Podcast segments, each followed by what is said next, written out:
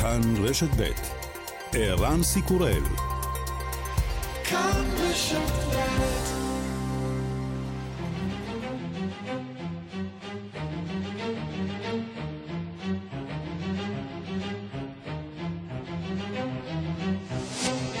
השעה הבינלאומית 22 במאי 2022 והיום בעולם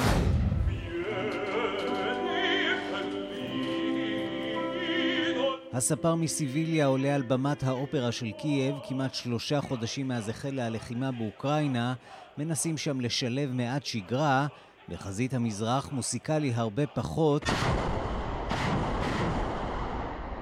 אחרי שכבשה את מריופול, רוסיה ממשיכה עכשיו במאמץ להשתלט על חבל דונבאס רבתי, מתנה שנשיא אוקראינה זלנסקי לא ממהר לתת לכוחות הרוסים.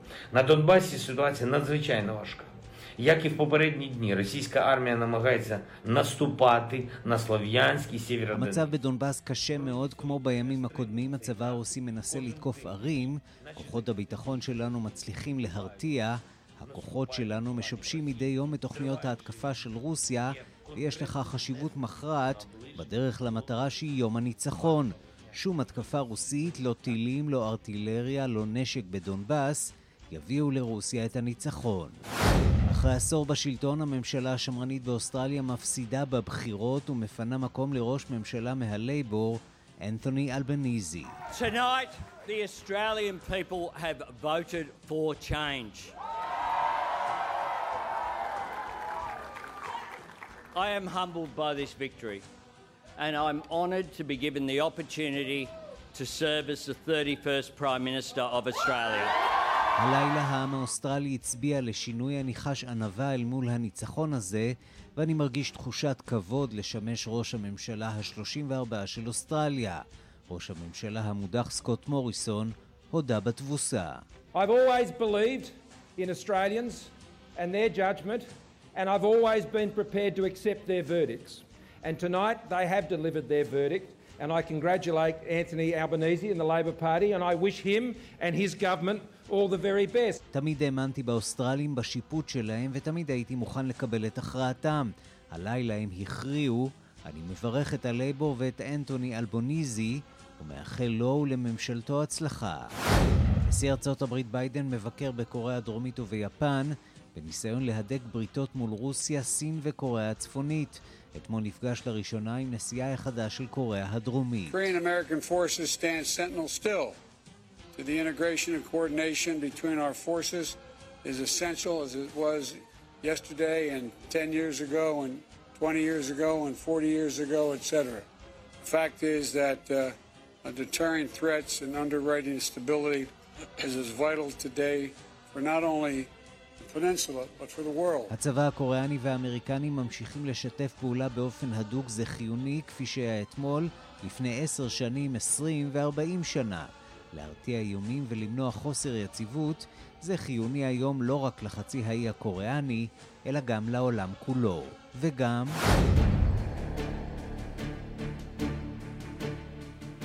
הלך לעולמו מקורונה המוסיקאי היווני האגדי ונגליס והוא בן 79, במהלך חייו הלחין כמה מהיצירות הפופולריות המוכרות ביותר לכל אוזן מערבית, מרכבות האש, הפסקול הסרטים בלייד ראנר ו-1492 מעבר לאופק, יצירות שעבורן אף זכה בפרסי אוסקר.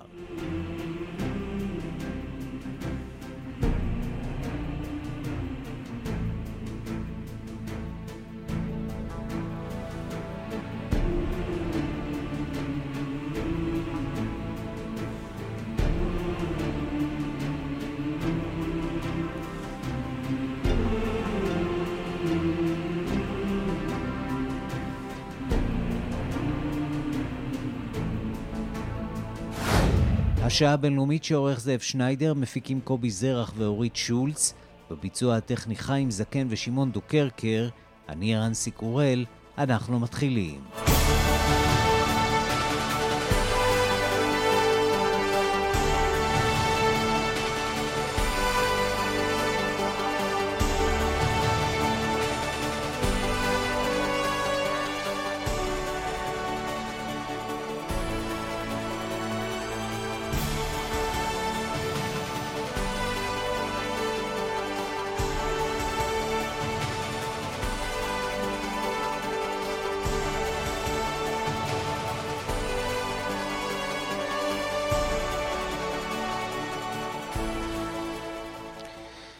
כן, ואת הצלילים היפים האלה אנחנו מקדישים ליצחק נוי, זכרו לברכה, מענקי הרדיו הישראלי וממגישי השעה הבינלאומית שהלך לעולמו בסוף השבוע, יהי זכרו ברוך. אנחנו לחדשות. רוסיה הגבירה את ההתקפות האוויריות והארטילריות שלה בחבל דונבאס שבמזרח אוקראינה. ביום שישי הודיע הצבא הרוסי שאחרון החיילים האוקראינים במפעל אזובסטל שבמריופול נכנע. נשיא אוקראינה וולודמיר זלנסקי אמר אמש בנאום טלוויזיוני כי המלחמה תוכל להסתיים רק בשולחן המשא ומתן. אנחנו פותחים בדיווחה של כתבתנו רינה בסיסט. נשיא אוקראינה אמר אתמול כי דיפלומטיה היא הדרך היחידה לסיים את המלחמה. Перемога буде дуже складна. Вона буде і кривава, вона точно буде в бою, але кінцівка точно буде в дипломатії. Я впевнений в цьому, тому що є... הניצחון יהיה קשה ויושג בדם ובשדה הקרב, כך העריך אמש וולודמיר זלנסקי. אבל המלחמה תסתיים באמת רק באמצעות דיפלומטיה. אני משוכנע בכך. יש דברים שלא ניתן להביא לסיומם בלי לשבת לשולחן המשא ומתן. ככה זה, כי אנחנו רוצים להחזיר אלינו הכל, ורוסיה לא רוצה להחזיר לנו דבר. ממשלת אוקראינה אמרה בסוף השבוע כי לא תסכים להסכם הפסקת אש עם רוסיה, אשר יכלול ויתור על שטחים. יועצו של זלנסקי, מיכאילו פודוליאק, טען כי ההסכמה שלהם להפסקת אש דחופה, כפי שתורש המערב, רק תביא למתקפה גדולה עוד יותר ועקובה מדם מצידה של רוסיה בטווח הארוך יותר. Потому что любая уступка Российской Федерации незамедлительно приведет к эскалации войны. То есть у нас война не остановится, она просто будет на какое-то время на כל ויתור לרוסיה יביא מיידית להסלמה של המלחמה. זה יעצור את הלחימה רק לזמן קצר, זמן שיאפשר לרוסים להתחמש יותר ולחזק את הכוחות שלהם וללמוד מהשגיאות הצבאיות שלהם, כך הוא הסביר. הצבא האוקראיני רשם אמנם בשבועות האחרונים כמה הישגים מרשימים מול היריבים ממוסקבה. אבל סוף השבוע האחרון עמד דווקא בסימן התקדמות הצבא הרוסי. ביום שישי הודיעו הרוסים על כיבושו הכולל של מפעל הברזל אזובסטל בעיר מריופול. מפעל שהפך לסמל ההתנגדות האוקראינית. Сегодня, 20 мая, сдалась в плен последняя группа в количестве 531 боевика. Так называемый командир нацистов Азова... היום, ה-20 במאי, הקבוצה האחרונה של 531 הלוחמים נכנעה. המפקד לכאורה של הנאצים של עזוב נלקח החוצה משטח המפעל ברכב משוריין, וזה בגלל השנאה של תושבי מריופול כלפיו והרצון של נקמה נגדו על זוועות רבות שהוא אחראי להן. כך טען ביום שישי הצבא הרוסי. זלנסקי ביכה אמש את הטייסים האוקראינים אשר נהרגו בעת שניסו לסייע לתושבי העיר והמפעל. Дуже велика кількість людей загинула, яка наших льотчиків. На жаль, загинули також героїчні, абсолютно героїчні люди, які знали, що... רבים מהטייסים שלנו נהרגו באופן הירואי, כשהם יודעים כי טיסה למפעל הברזל, אזובסטל, היא כמעט בלתי אפשרית. הם טסו לשם כדי להביא תרופות, מזון ומים לתושבים, וכדי לפנות את הפצועים. כל זה קרה, רק שלא היה אפשר לקבל פרטים רשמיים על כך, כך ציין זלנסקי.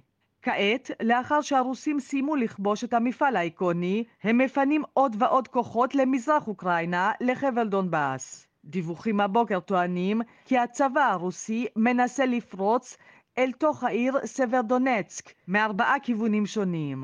המאמצים הללו לא צלחו בינתיים, אבל ההפגזות ממשיכות, כך מדווחים התושבים. ויש דיווחים שטוענים כי הגשר המרכזי שמוביל לעיר נהרס בהפצצות. דיווחים אחרים טוענים כי הרוסים מתכננים מצור מחודש על העיר עד שתיכנע. דובר מזכ"ל האו"ם הזהיר בסוף השבוע על הידרדרות המצב ההומניטרי במזרח אוקראינה. In Ukraine, particularly in the east and southern part of the country, uh, we're told by our colleagues that people continue to endure intense and escalating hostilities. באוקראינה, בעיקר במזרח ובדרום המדינה, אנשים ממשיכים לסבול מעוינות אינטנסיבית ומתגברת, כך אומרים לנו עמיתים. המצב ההומניטרי מידרדר. מעל 640 אלף בני אדם במזרח אוקראינה אין להם גישה לחשמל. גם גישה למים מצטמצמת בעוד, בעיקר בעיר דונצק, כך אמר הדובר. כאן רינה בסיסט. ליטא עוצרת אה, ייבוא אה, דלק, גז ואנרגיה מרוסיה והופכת אה, למדינה הבלטית הראשונה שתפסיק לייבא מוצרי אנרגיה מרוסיה. אתמול הפסיקה רוסיה את ייצוא הגז לפינלנד כצעד נקם על החלטת פינלנד להצטרף לברית נאט"ו. בסוף השבוע שוחחתי עם טניה יסקלנן, היא סמנכ"לית משרד החוץ של פינלנד, שימשה שגרירה בכמה מדינות אירופיות, בין השאר שליחה למשבר, אה, למשבר בסוריה, מלחמת אה, האזרחים שם, והיא הסבירה לי את ההחלטה, למרות הכל, למרות האיומים של רוסיה, להצטרף לברית נאט"ו. Um, uh, meant a great deal, not only for Finland, but, but to the uh, Baltic Sea area as well, to the whole uh, Europe. And uh, we, um, I think the, the conclusion of uh, the parliamentary discussion uh, was that uh, now the לפלישה לאוקראינה הייתה משמעות רבה לא רק לפינלנד, אלא גם לאזור הבלטי ולאירופה כולה. לדעתי המסקנה של הדיון הפרלמנטרי הייתה שכרגע רוסיה הופכת גורם בלתי צפוי. חברות בנאט"ו תעניק לנו ערך נוסף ותועיל לנו. התהליך הזה נעשה בצורה מאוד שקופה. מאוד דמוקרטית, כך שדעת הקהל תמכה מאוד בהצטרפות אה, פינלנד לנאט"ו. אני שאלתי אותה אם היא הופתעה מהתגובה של רוסיה, תגובה שכוללת איומים. We have a long, um, long border with uh, Russia. Um, it's uh, it's the it's as as long or even longer than all NATO uh, countries uh, together uh, currently. Uh, יש לנו גבול ארוך עם רוסיה, היא אומרת, הוא ארוך יותר מכל המדינות החברות כרגע. ההצהרות של רוסיה תואמות כעת את העמדות הקודמות שרוסיה השמיעה על כך שהצטרפות פינלנד תגרום להשלכות פוליטיות וצבאיות שיאלצו את רוסיה לאזן את המצב. אנחנו מודעים היטב לביקורת של רוסיה, אנחנו חושבים שברית נאט"ו היא ברית הגנתית, ואנחנו לא מאיימים על רוסיה בשום אופן ובשום צורה. שאלתי את סמנכ"לית משרד החוץ של פינלנד, לאילו תרחישים פינלנד מתכוננת בעקבות ההכרזה על ההצטרפות לברית נאט"ו. We are preparing ourselves for uh, diverse hybrid and, and cyber uh, activities um, and, and, also for military uh, means of, of pressure. So um, I think we are quite well uh, prepared for anything that might uh, come up uh, in, in the process. כן, אנחנו מכינים את עצמנו לפעילות היברידית, פעילות סייבר מגוונת נגד פינלנד וגם לאמצעי לחץ צבאיים. אני חושבת שאנחנו די מוכנים לכל תרחיש, לכל דבר שעלול אה, לקרות בתהליך הזה. שאלתי אותה אם, אה, האם לרוסיה אולי יש אה, פה צד מעט היגיון בדברים שהיא אומרת, האם יש לה סיבה לחשוש, האם יש כוונה למשל להציב בסיסים של נאט"ו בפינלנד? Currently, uh, I don't think that there will be a permanent basis uh, to, to to Finland. Uh, um, this is, of course, uh, in our national uh, competence to, to decide, but it's, it has כרגע אני לא חושבת שיהיו בסיסי קבע בפינלנד, זוהי כמובן החלטה צבאית שלנו, אבל זה לא היה על השולחן, לא מבחינת נאט"ו וגם לא מצידה של פינלנד. ומה אתם מתכוונים לעשות עכשיו? שאלתי אותה בתקופת המעבר עד שתהפכו חברים. האם אתם לא חוששים שתהיו חשופים לתוקפנות רוסית. We understand uh, that um, the, the Article 5 uh, of uh, Washington Treaty uh, only is valid um, when a country joins NATO. Uh, אנחנו מבינים שסעיף 5 יעניק לנו הגנה רק בשלב מאוחר יותר, כשנצטרף באופן רשמי לנאט"ו. לאורך התהליך אנחנו קיימנו דיונים נרחבים עם השותפות שלנו, קיבלנו ביטחונות רבים לתמיכה הפוליטית שנקבל גם בתקופת המעבר, ואנחנו אסירי תודה לחברות בנאט"ו שיעמדו לצידה של פינלנד.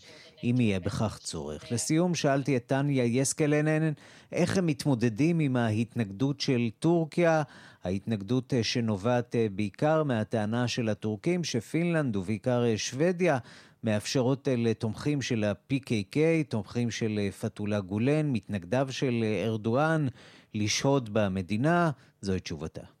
It, it's understandable that in such a significant matter, the, the internal process uh, within NATO will take time. There are there might be differing views, and it's important that um, that uh, we also take into account any possible views of uh, of uh, NATO member countries. Uh, we we understand that the decision is is made uh, on a consensus based. Uh, and we are, of course, in constant uh, dialogue with uh, Turkey to work through Turkey's possible concerns. אנחנו מבינים שבמועד כל כך משמעותי, תהליך הצטרפות לנאט"ו ייקח זמן. יש דעות שונות בתוך ברית נאט"ו. חשוב שניקח בחשבון את כל העמדות של המדינות החברות בנאט"ו, וכולנו מבינים שההחלטה בנאט"ו מבוססת על קונצנזוס. אנחנו כמובן נמצאים בדיאלוג מתמיד עם טורקיה במסגרות הדיפלומטיה, בעבודה הדיפלומטית השגרתית שלנו. אנחנו בוחנים פתרונות שייתנו מענה לחששות של טורקיה. כדי שנוכל לדון בסוגיות שבמחלוקת, כך בריאיון לשעה הבינלאומית, טניה יסקלנן, סמנכ"לית משרד החוץ של פינלנד. שלום לכתבנו בוושינגטון, נתן גוטמן. שלום ערן. וזה אולי אחד מכאבי הראש שג'ו ביידן אה, צריך להתמודד איתם, לשכנע את טורקיה להצטרף למהלך הזה. יש לו מנופי השפעה מול אה, טורקיה כדי להבטיח שאכן שוודיה ופינלנד אה, יוכלו להצטרף?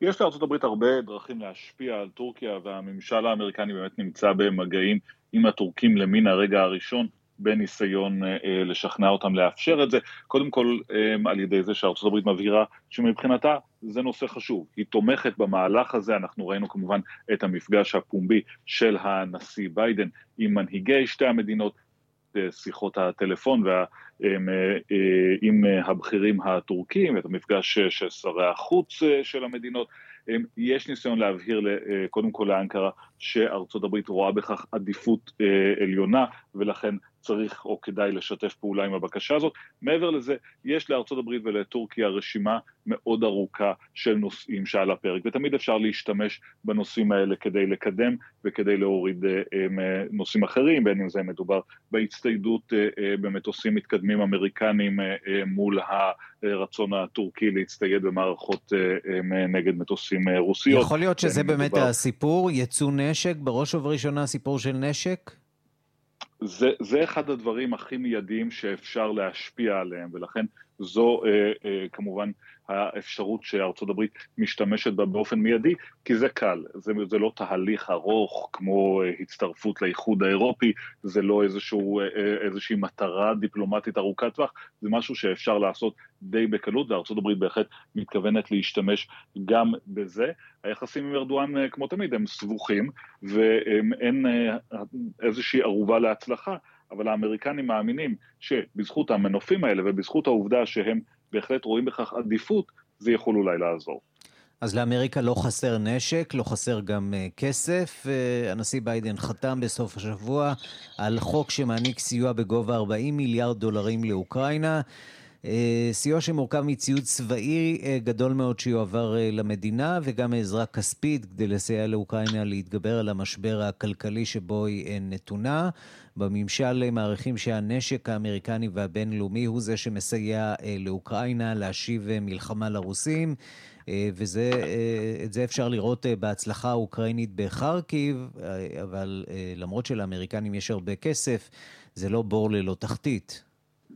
כן, ברור, בואו רק לצורך הפרופורציות אה, נזכיר שהעובדה שהחבילה הענקית הזאת, 40 מיליארד דולר, עברה כל כך מהר וכל כך בקלות, מעידה על הרצון העצום של אה, ארצות הברית אה, לסייע לאוקראינה בכל דרך אפשרית, כמובן בלי חיילים על הקרקע.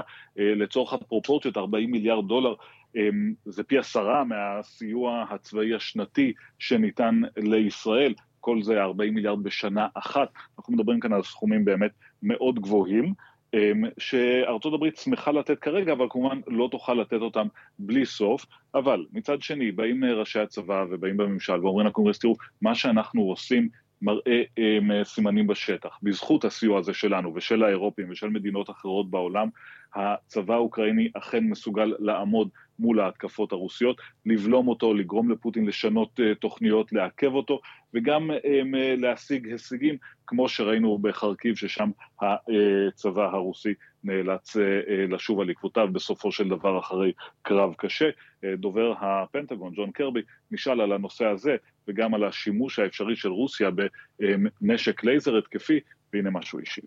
We don't have any indication of the use of lasers, at least weaponized lasers in Ukraine. Nothing to confirm on that. We never assessed that the Russians held Kharkiv. They were surrounding, encircling Kharkiv. There was only a small corridor to the southeast of the city that the, the Ukrainians could continue to supply themselves through. And now they have literally pushed the Russians well away from Kharkiv, all the way up to near the border with Belarus and with Russia, and then even to the east, well into uh, the northern Donbass region. They have pushed the Russians out. האיש מכיר את המפות, אין מה לומר. כן, כן. מכיר את המפות היטב, אגב קרבי יתמנה בקרוב לתפקיד חדש בתור דובר מדיניות החוץ האמריקנית במועצה לביטחון לאומי, הוא בהחלט יודע את תפקידו, והסיכום האמריקני הוא שמדובר בהצלחה גדולה מהצד האוקראיני, הם, האוקראיני, הם הצליחו לדחוק את הרוסים הרחק מהעיר בזכות הלחימה שלהם. והנשיא ג'ו ביידן אה, הוא אה, עסוק אמנם בענייני אה, אוקראינה, אבל לא משאיר זירות אחרות למדינות כמו סין. הוא נמצא עכשיו ביפן. במסגרת הביקור הראשון שלו כנשיא באסיה, וזה קורה בשעה שהמתיחות בחזית הקוריאנית רק הולכת וגוברת. כן, לא שכחנו מהחזית הזאת, והצפון קוריאנים דואגים להזכיר את זה בעיקר לג'ו ביידן. ההערכה האמריקנית אגב היא שלפי היועץ לביטחון לאומי, היא שצפוי ניסוי טילים אה, אה, של פיונג יאנג בקרוב, ולמעשה לארה"ב לא ברור מדוע הניסוי הזה מתעכב, הם מצפים שהוא יקרה בכל רגע. יש הסלמה בניסיונות של קוריאה הצפונית אה, למשוך תשומת לב, לבצע עוד ניסויי טילים, ניסויים בליסטיים. ובממשל האמריקני בעצם מנסים, גם בסיור הזה של ביידן וגם בהצהרות שלהם, להבהיר שחזרנו למדיניות הקודמת אה, בכל הנוגע לקוריאה הצפונית. נגמר עידן אה, גלויות אה, האהבה בין המנהיגים שהיה בתקופת טראמפ, עכשיו חוזרים לסנקציות, להגברה של התמרונים המשותפים עם קוריאה הדרומית, נושא שבתקופת טראמפ צומצם, עכשיו יש כוונה להחזיר להיקף מלא ואף להגביר את התמרונים האלה. לשמור על הנוכחות הצבאית האמריקנית לאורך הגבול בקוריאה הדרומית ולהמשיך באיומים כלפי פיונג יאנג, כאשר במקביל יהיו גם ניסיונות אה, לעזור, לסייע, לנהל משא ומתן, לתת עזרה הומניטרית, כמו ההצעה האמריקנית האחרונה להעביר חיסונים נגד קורונה לקוריאה הצפונית, הצעה שבינתיים לא קיבלה מענה מפיונג יאנג. כל הדברים האלה, בדיוק כמו שהכרנו פעם, עבר העידן הזה שבו מאמינים שאפשר להגיע לאיזשהו הסכם, למרות שכשהנשיא ביידן נשאל האם הוא יסכים להיפגש אה, עם קים, הוא אמר, נראה, זה תלוי בהחלטות ובמדיניות של המדינה, אה, כך שהוא לא סגר את הדלת בפני כך, בפני האפשרות הזאת, האם אה, ההתפתחויות האחרונות והניסויים הבליסטיים האחרונים מדאיגים אותו, הנה מה שביידן אמר בנושא. We are prepared for anything North Korea does. We've had, we've thought through how we respond to whatever they do, and so I'm not concerned if that's what you're suggesting. הוא לא מודאג, אנחנו ערוכים לכל אפשרות ודנו בתגובות האפשריות שלנו לכל תרחיש, אמר הנשיא ביידן. נתן גוטמן, כתבנו בוושינגטון, תודה. תודה, רן. השעה הבינלאומית בארגון הבריאות העולמי מדווחים כי מקרים של נגיף אבעבועות הקוף התגלו בכתריסר מדינות מערביות. נשיא ארצות הברית ג'ו ביידן אומר כי התפשטות הנגיף מעוררת דאגה, אבל יש גם מי שמנסים להרגיע. שלום לכתב תחום החוץ יואב זהבי. שלום ערן, אז אה, שווייץ היא המדינה האחרונה שדיווחה על מקרה של אבעבועות הקוף בשטחה, זה קרה אמש, מדובר באדם שנדבק בנגיף הזה לאחר שהיה במגע גופני קרוב במדינה אחרת. כך אמרו רשויות הבריאות במדינה. Mm-hmm. ארגון הבריאות העולמי דיווח הלילה כי עד כה אותרו אה, מקרים של הנגיף ב-12 מדינות, שבהן אין מקרים של הנגיף בשגרה. אנחנו מדברים על מדינות מערביות, בהן ישראל, מדינות מערב אירופה וארצות הברית. בסך הכל התגלו יותר מ-90 מאומתים לנגיף. ויש כ-30 מקרים חשודים. בארגון הבריאות העולמי מעריכים שהמספר הזה צפוי לעלות. נשיא ארצות הברית, ג'ו ביידן, הוא מבקר כעת במזרח הרחוק, עם הגעתו לסאול, בירת קוריאה הדרומית, אמר כי התפשטות הנגיף מעוררת דאגה, הנה קטע מדבריו.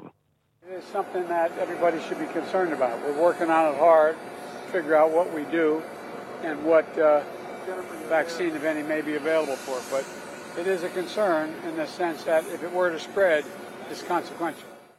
אז אומר ביידן שהתפשטות הנגיף היא דבר שכולם צריכים להיות מודאגים לגביו, אנחנו עובדים כדי לברר איזה חיסון קיים בשוק שמתאים נגד הנגיף הזה, זה צריך להדאיג במובן שאם המחלה תתפשט יהיו לכך השלכות, וכאמור עוד הוא אמר כי יועצים רפואיים כרגע לומדים עוד על המחלה, וגם האם קיים חיסון שניתן להשתמש בו.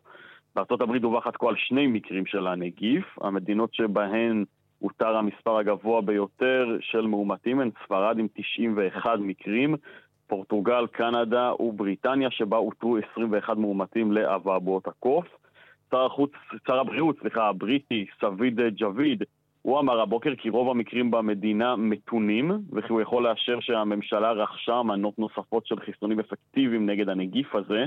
לפי שיירן חשוב להגיד רוב מוחלט של החולים מגלים תסמינים קלים. התסמינים הראשונים של המחלה הזאת כוללים חום, נפיחות בבלוטות הלימפה, צמרמורות ותשישות.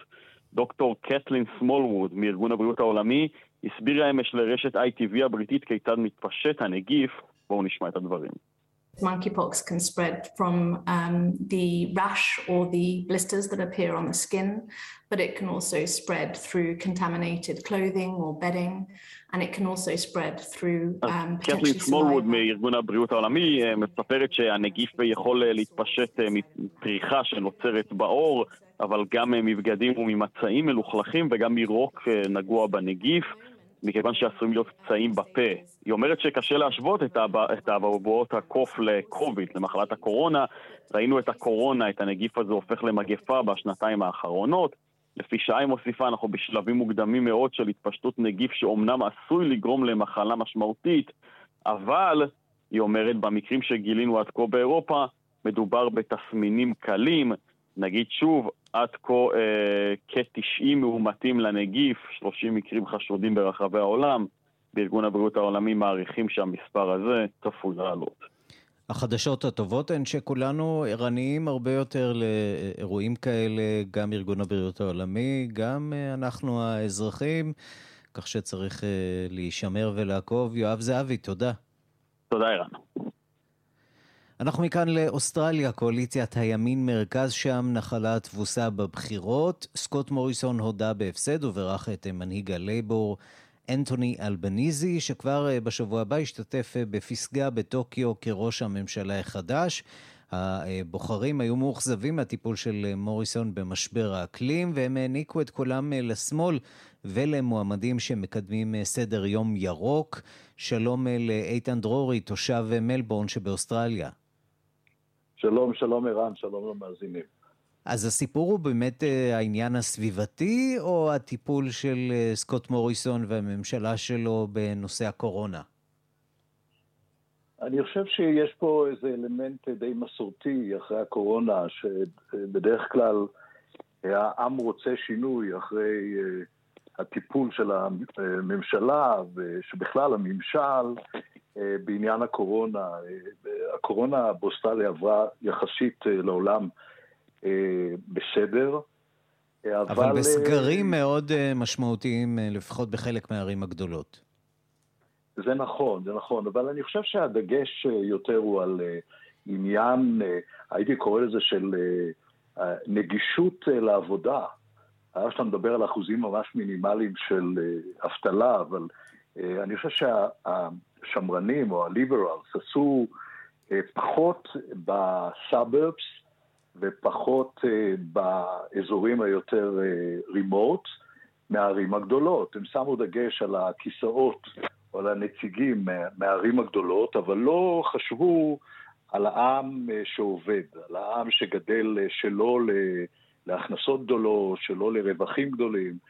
ואני חושב שפה הייתה בעיה של הליברליים. ואל תשכח שמדובר פה על ממשלה שמשרתת את אוסטרליה תשע שנים, mm-hmm. ושלא לשכוח שהליברלים גם הנהיגו את אוסטרליה בין 96 ל-2007.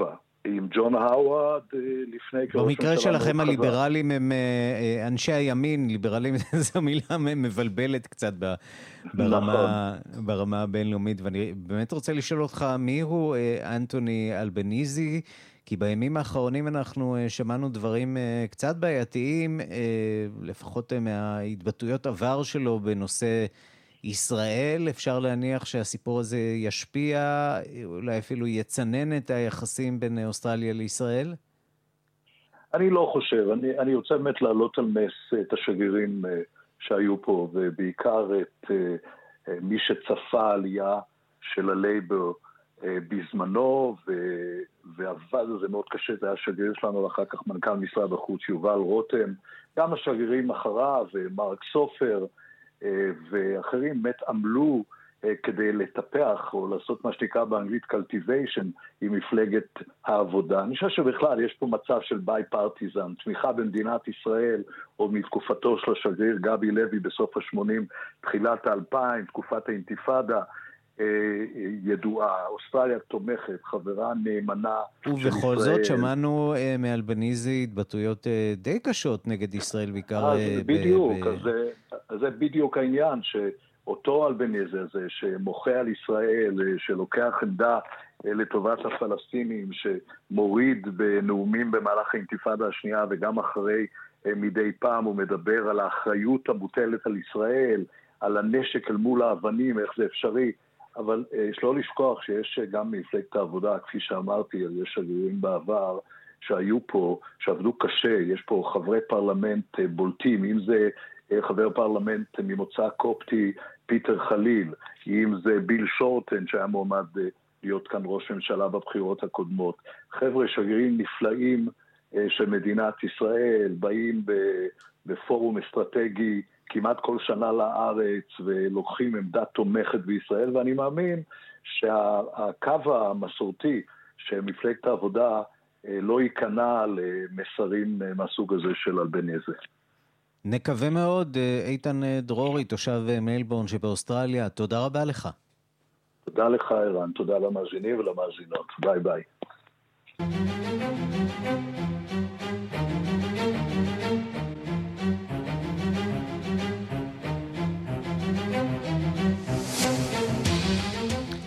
אנחנו לתככים בארמון המלוכה במדינה השכנה ירדן. התסיסה שם עדיין כאן. בימים האחרונים מלך ירדן עבדאללה השני החליט להכניס באופן רשמי את אחיו למחצה, הנסיך חמזה, למעצר בית בארמונו, להגביל את תנועותיו ולנתק אותו מהעולם. זאת בתגובה להכרזה של חמזן לפני חודש, שהוא מוותר על תואר הנסיך, אחרי שהיה נראה שהושגה סולחה בין הצדדים.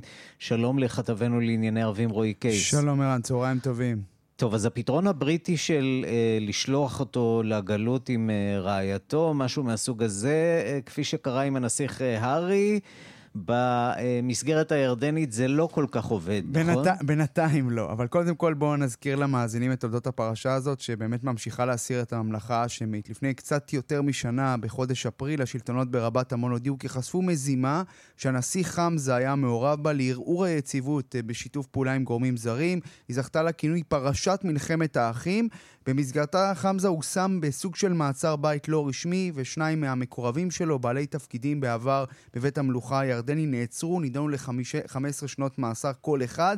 שניהם לפי הדיווחים היו מקורבים גם ליורש העצר הסעודי מוחמד בן סלמן. בזמנו חמזה הצליח להוציא כמה סרטונים והקלטות שלו מהמעצר בית הלא רשמי שלו, שהביכו מאוד את בית המלוכה. באותם סרטונים והקלטות הוא יצא בחריפות נגד בית המלוכה הירדני, וליתר דיוק נגד המלך עבדאללה השני, שלדבריו הוביל את המדינה המדינה למצב הקשה שלה. נזכיר שכל זה מתרחש כשברקע המצב כלכלי לא פשוט בירדן, מצב שהיה קורה בזמן הקורונה והביקורת על השלטון קיימת, גם אם בית המלוכה מתוקף מעמדו המיוחד פחות על הכוונת. מלך, עבד... מלך ירדן עבדאללה השני ניסה מאז פרסום הפרשה לסגור את זה בתוך המשפחה, הוא מינה את הדוד שלו, אחיו של המלך אה, חוסיין, הנשיא חסן, להביא לסוג של פיוס בין הצדדים, ואכן בחודש מר שעבר אפילו בית המלוכה הירדני פרסם מכתב שבו הנשיא חמזה מתנצל כביכול בפני המלך על מעשיו, מודיע שהוא חוזר לדרך הישר. אלא שלא עבר חודש והנשיא חמזה הדהים את כולם כשפרסם בחשבון הטוויטר שלו מכתב שבו נאמר שהוא מוותר על תואר הנסיך כיוון שהוא חש שהדרך של בית המלוכה הירדני לא תואמת את הערכים שלו, במילים אחרות ערן חזר לסורו. מבחינת מלך ירדן המהלך האחרון של חמזה חצה קו אדום ועבדאללה השני באופן חריג מסיר את הכפפות. ביום חמישי האחרון הוא פרסם מכתב לעם הירדני שבו הוא תקף את חמזה בחריפות, מכנה את התנהלותו הרסנית, התנהלות שפוגעת במולדת, במוסדות השלטון ובבית המלוכה הירדני. הוא מבהיר לא אתן לו שום אפשרות לעשות את זה יותר, על כן הוא הכריז על הגבלת תנועותיו, מעצר בית, ניתוקו מהעולם. לטענתו חמזה מעדיף את האינטרסים שלו על פני האינטרסים של המולדת, רטוריקה שטרם נשמעה. הנה מה שאומר חסן אל-מומני, מרצה ליחסים בינלאומיים מרבת עמון, על המכתב של המלך. لا شك هذه أولها تعني بأن الأسرة الهاشمية والأسرة الأردنية واحدة وأن الهم واحد وأن ما نواجهه من تحديات כן, אז זהו חסן מוני, מרצה ליחסים בינלאומיים מרבת עמון, אומר לערוץ קיינוס בשפה הערבית, ללא ספק, זה מראה שהמשפחה ההאשמית והירדנית אחת, שהדאגה היא אחת, שאנחנו יחד מתמודדים עם האתגרים, זה היה מכתב מפורט שנועד באופן נחרץ למחוק את הדף הזה, הדף השחור הזה שהשפיע על המשפחה ההאשמית וגם על העם הירדני והתפקוד של המדינה הירדנית. מלך ירדן, חשוב לומר, כבר כתב במכתב הזה שהוא נערך לעוד פרובוקציות כלשונו מצידו של חמזה, אך הפעם יעמוד מולן בנחישות יחד עם כל העם הירדני. ביום שישי האחרון העמודים הראשיים של כל העיתונים הירדנים נמרחו בדבריו של המלך מאותו מכתב נגד חמזה. המלכה נור, רעייתו של מלך ירדן המנוח חוסיין ואימו של הנשיא חמזה, צייצה מארצות הברית בתגובה להודעה מטעם בית המלוכה הירדני, היא כתבה דברים ביזאריים ומוזרים יותר ממדע בדיוני מתרחשים כרגע, וכל הסיפור הזה התרחק כשמלך ירדן נמצא בביקור בארצות הברית, נפגש גם עם נשיא ארצות הברית, ג'ו ביידן. המלך מנסה באמצעות המכתב הזה לשדר עוצמה, להראות, אני יודע לטפל בעשבים השוטים גם בתוך המשפחה, אבל אפשר גם אולי ללמוד משהו על הדריכות והלחץ בתוך בית המלוכה הירדני, אה, שכאשר עבדאללה, צריך לומר, בנוסף יש תחושה מצד הנשיא חמזה שנעשה לו עוול, כאשר הוא למעשה נושל מהתפקיד שלו כיורש העצר, בכך לא אפשרו לו הזדמנות להיות מלך אחרי העידן של עבדאללה השני, כשמי שמתחמם כבר על הקווים הוא הבן של עבדאללה חוסיין. בכל מקרה, המילה האחרונה, ערן, טרם נאמרה בפרשה הזאת, שלא מפסיקה לייצר כותרות. שילמדו מהבריטים, שם אה, אנחנו שומעים אה, לפני דקות אחדות על כך שצ'ארלס וקמילה השתתפו בפרק אה, בסדרה איסט אנדרס לציון 70 שנות מלוכת אליזבת. שם יש צרות אחרות לגמרי. נראה לי שבירדן זה לא יקרה כל כך בכל כך קרוב, מה שנקרא. זהו, מתמודדים קצת אחרת עם הכבשים השחורות במשפחה. כן. רועי קייס, כתבנו לענייני ערבים, תודה. תודה. השעה הבינלאומית, האפיפיור פיוס ה-12 הגיע להסכם עם היטלר שבו הוא התחייב שלא לדבר על זוועות השואה תמורת שמירה על הכנסייה הקתולית בגרמניה. כך מגלה ההיסטוריון היהודי דיוויד קרצנר, שהתבסס על דוחות מהארכיון הסודי של הוותיקן, שנפתח לציבור על ידי האפיפיור פרנציסקוס בשנת 2020. ההיסטוריון היהודי כתב זאת בספרו, שיצא לאור, יצא לאור בימים הקרובים. הפרטים מפי כתבנו ברומא, יוסי בר. מבוכה בוותיקן, ספר שעומד לצאת לאור בימים הקרובים, מאשים בצורה חד משמעית את האפיפיור פיוס השנים עשר כי לא עשה מאומה כדי להציל את היהודים במהלך השואה. וזאת כיוון שהגיע להסכם עם המשטר הנאצי. הנאצים התחייבו שלא לפגוע בכנסייה הקתולית, ובתמורה פיוס השנים עשר הבטיח להתעלם ממעשי הזוועה שעשו הגרמנים ביהודים. את הדברים כותב ההיסטוריון האמריקני היהודי דוד קרצנר בספרו האפיפיור במלחמה. הוא מתבסס על מסמכי הארכיון הסודי של הוותיקן מתקופת כהונתו של פיוס השנים עשר אשר נפתחו לקהל לפני שנתיים בהוראתו של האפיפיור הנוכחי פרנציסקוס. ההיסטוריון היהודי, מומחה ליחסים בין הוותיקן ליהודים בתקופת השואה וגם לפני כן, גילה מסמכים המעידים על פגישות בין שליחו של היטלר, הנסיך פיליפ פון אסן, לאפיפיור פיוס השנים עשר, ועל הסכם של היטלר עם האפיפיור. היטלר לא יפגע בכנסייה הקתולית בגרמניה, ואילו האפיפיור ישתוק ולא יזכיר את הזוועות הגזעניות של הנאצים. בריאיון לשעה הבינלאומית רומזת נשיאת הקהילות היהודיות באיטליה, נעמי דיסני, כי ייתכן שמסמכים אחרים המפלילים את פיוס השנים עשר ויחסו ליהודים הועלמו לפני שהארכיון הסודי נפתח לציבור. זו שאלה מאוד עדינה וכמובן של אה, כבוד הדדי ביחסים עם הוותיקן אבל אה, אפשר לשלול את הרעיון שלקראת הפתיחה של הארכיון אה, חושבים מה באמת ואיך צריך להיות נגיש לאנשים מבחוץ ואני חושבת שיש לזה הרבה סימני שאלה ואני לא הייתי שוללת את זה קרצנר כותב בספרו שהיו מגעים אה, חשאיים בין שליחו של היטלר לאפיפיור והגיעו להסכם על כך שהגרמנים, הנאצים, לא יעזבו בשקט את הכנסייה הקתולית, הוותיקן לא ידבר על היהודים. האוטוריטה של האפיפיור היא כל כך גבוהה, כל כך הייתה אז, כל כך היום. שמילה שלו, או באמת אני, אני ממש בספק שאיזה סוג הסכם נעשה שם, אבל בכל מקרה הוא לא יצא לפועל גם אם היה איזה סוג של הסכם. התומכים של פיוס השנים עשר שרוצים להפוך אותו לקדוש בכך שהוא נתן הוראה לכנסיות אה, להציל את היהודים אה, מציפורני הנאצים. מה את חושבת על זה? אז אה, כבת אה, למשפחה שגם התחבאה בכנסייה בקרסטבר במשך השואה ואולי חיה היום, אפשר להגיד, אני לא יודעת במרכאות או לא במרכאות, תודות לכנסייה, אבל אה, ברור שיש אין המון מצבים שהוכרו ככנסיות והצילו וכמרים ו... ונזירות וגם אה, על ידי יד ושם כמובן יש הרבה הוקרות כחסידי אומות העולם אבל אני לא חושבת שהיה תקנון שיטתי של איך להציל יהודים ואיזה סוג דברים לעשות או לא לעשות. אני לא חושבת שברמה הגבוהה הזו היה איזשהו אה, סדר לכל העולם הקתולי ולא רק באיטליה להגיד מה בדיוק לעשות. המהדורה ה-75 של פסטיבל הסרטים הבינלאומי של כאן סובלת מצמצומים כלכליים.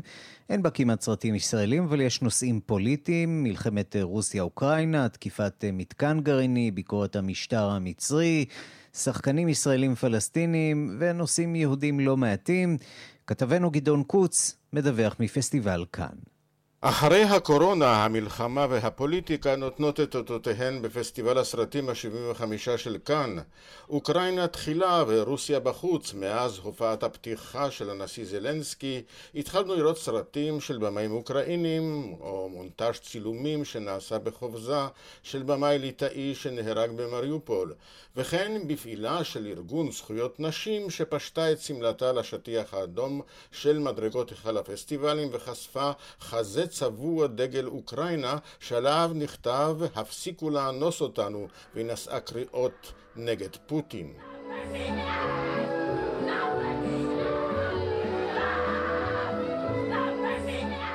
הרוסים, במאים, מפיקים ועיתונאים לא הוזמנו, אבל הצד האוקראיני ממשיך לתבוע את החרמתם, כולל במאי המחאה סרברניקוב, שהקרין סרט פרובוקטיבי על המלחין צ'ייקובסקי ואשתו, עם דגש על זכויות ההומוסקסואלים והנשים, אבל טוענים כי אחד ממקורביו של פוטין מימן את סרטיו. בסוף השבוע נראה סרט של במאית ערבייה ישראלית שייצג את פלסטין, אבל בינתיים כבר היה ייצוג ישראלי נאות בדמותם של שלושה שחקנים ערבים, ישראלים בכירים, תאופיק ברהום, מכרם חורי ומוחמד בכרי, שמגדיר עצמו כפלסטיני, אך לא מחה, גם לא חבריו, כשהוצגו כישראלים על ידי הכרוז הרשמי.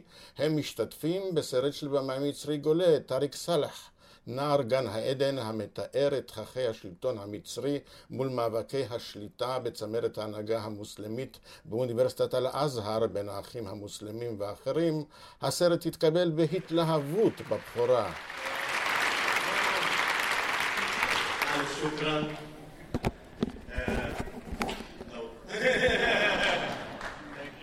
הנקודה היהודית הובאה בסרטו של ג'יימס גריי, זמן ארמגדון, המספר על משפחה יהודית מהמעמד העובד שהסב עומד בראשה, רדוף זיכרונות מהפוגרומים שעשו האוקראינים ביהודים בתחילת המאה שעברה. המלחמה שוב באופנה, וסרטו החדש של כוכב העל תום קרוז, סופרגן מבריק, שמחדש את מיתוס התקיפה האווירית המשוכללת נגד מתקן גרעיני של אויב לא ברור, איראן או רוסיה או קוריאה, הוקרן בנוכחות הכוכב שהפסטיבל חלק לו כבוד באורח לא מקובל, כשהטייסת האקרובטית הרשמית של חיל האוויר הצרפתי ערכה לכבודו מטס עם צבעי דגל הלאום מעל מדרגות ההיכל. קרוז עצמו הסביר בשיחה עם הקהל שתמיד רצה לטפס על העצים הגבוהים ביותר ברוח.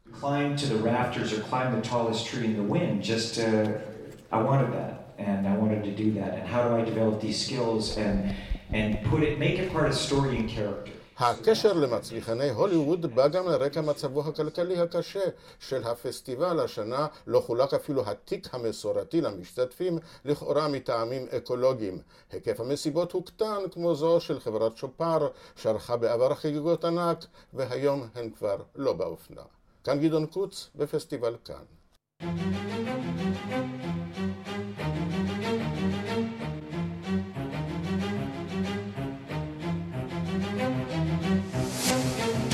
עד כאן השעה הבינלאומית שערך זאב שניידר, המפיקה אורית שולץ, הטכנאים חיים זקן ושמעון דוקרקר, בדיגיטל אני לוי, אני רנסי קורל, להתראות. thank you